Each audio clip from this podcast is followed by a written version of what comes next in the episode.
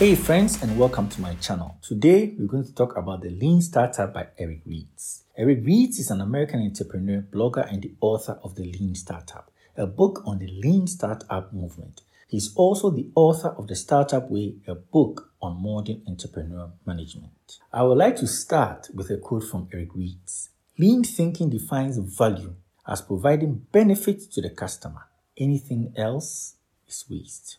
Now, the lean startup is about avoiding waste. It is about making sure what you do provides value or a benefit to the customer. It is about doing the right things that provide value to customers. But how do you know what customers want or need? Well, you experiment, get measured feedback, and decide to change or continue with your direction. Now, let's look at the big idea in the book. The big idea is about the build, measure, and learn framework. Now, let's look at what the framework is all about. Essentially, you must define and know what you want to do. The idea here is to experiment with products and services to know what the customer wants. Create and launch your product or idea before it is finished. Launch the product to actual paying customers.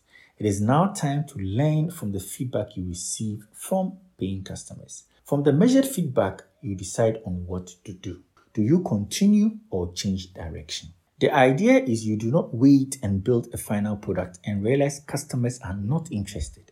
In other words, you build something quickly, get it in front of paying customers, measure their responses, learn and change to fit what they want. What makes the framework unique is that the learning is validated. It involves actual measured feedback from customers, not focus groups or personal preferences. This helps you align your strategy with customers' real needs and wants.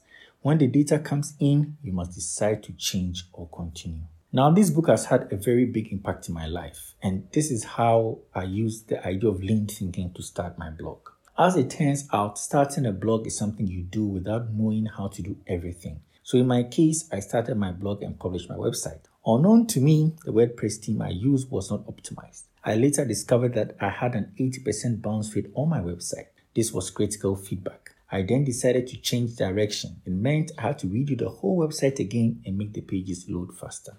By starting and experimenting, I was able to get feedback and build a more suitable website to host my blog. To wrap up, you act on your idea and launch the moment you have a minimum viable product. It is the feedback from the actual customer that helps you to decide.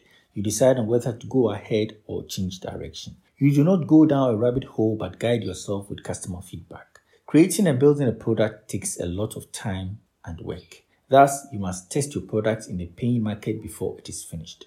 Basically, just start and take measured feedback, and then you either change or continue the direction.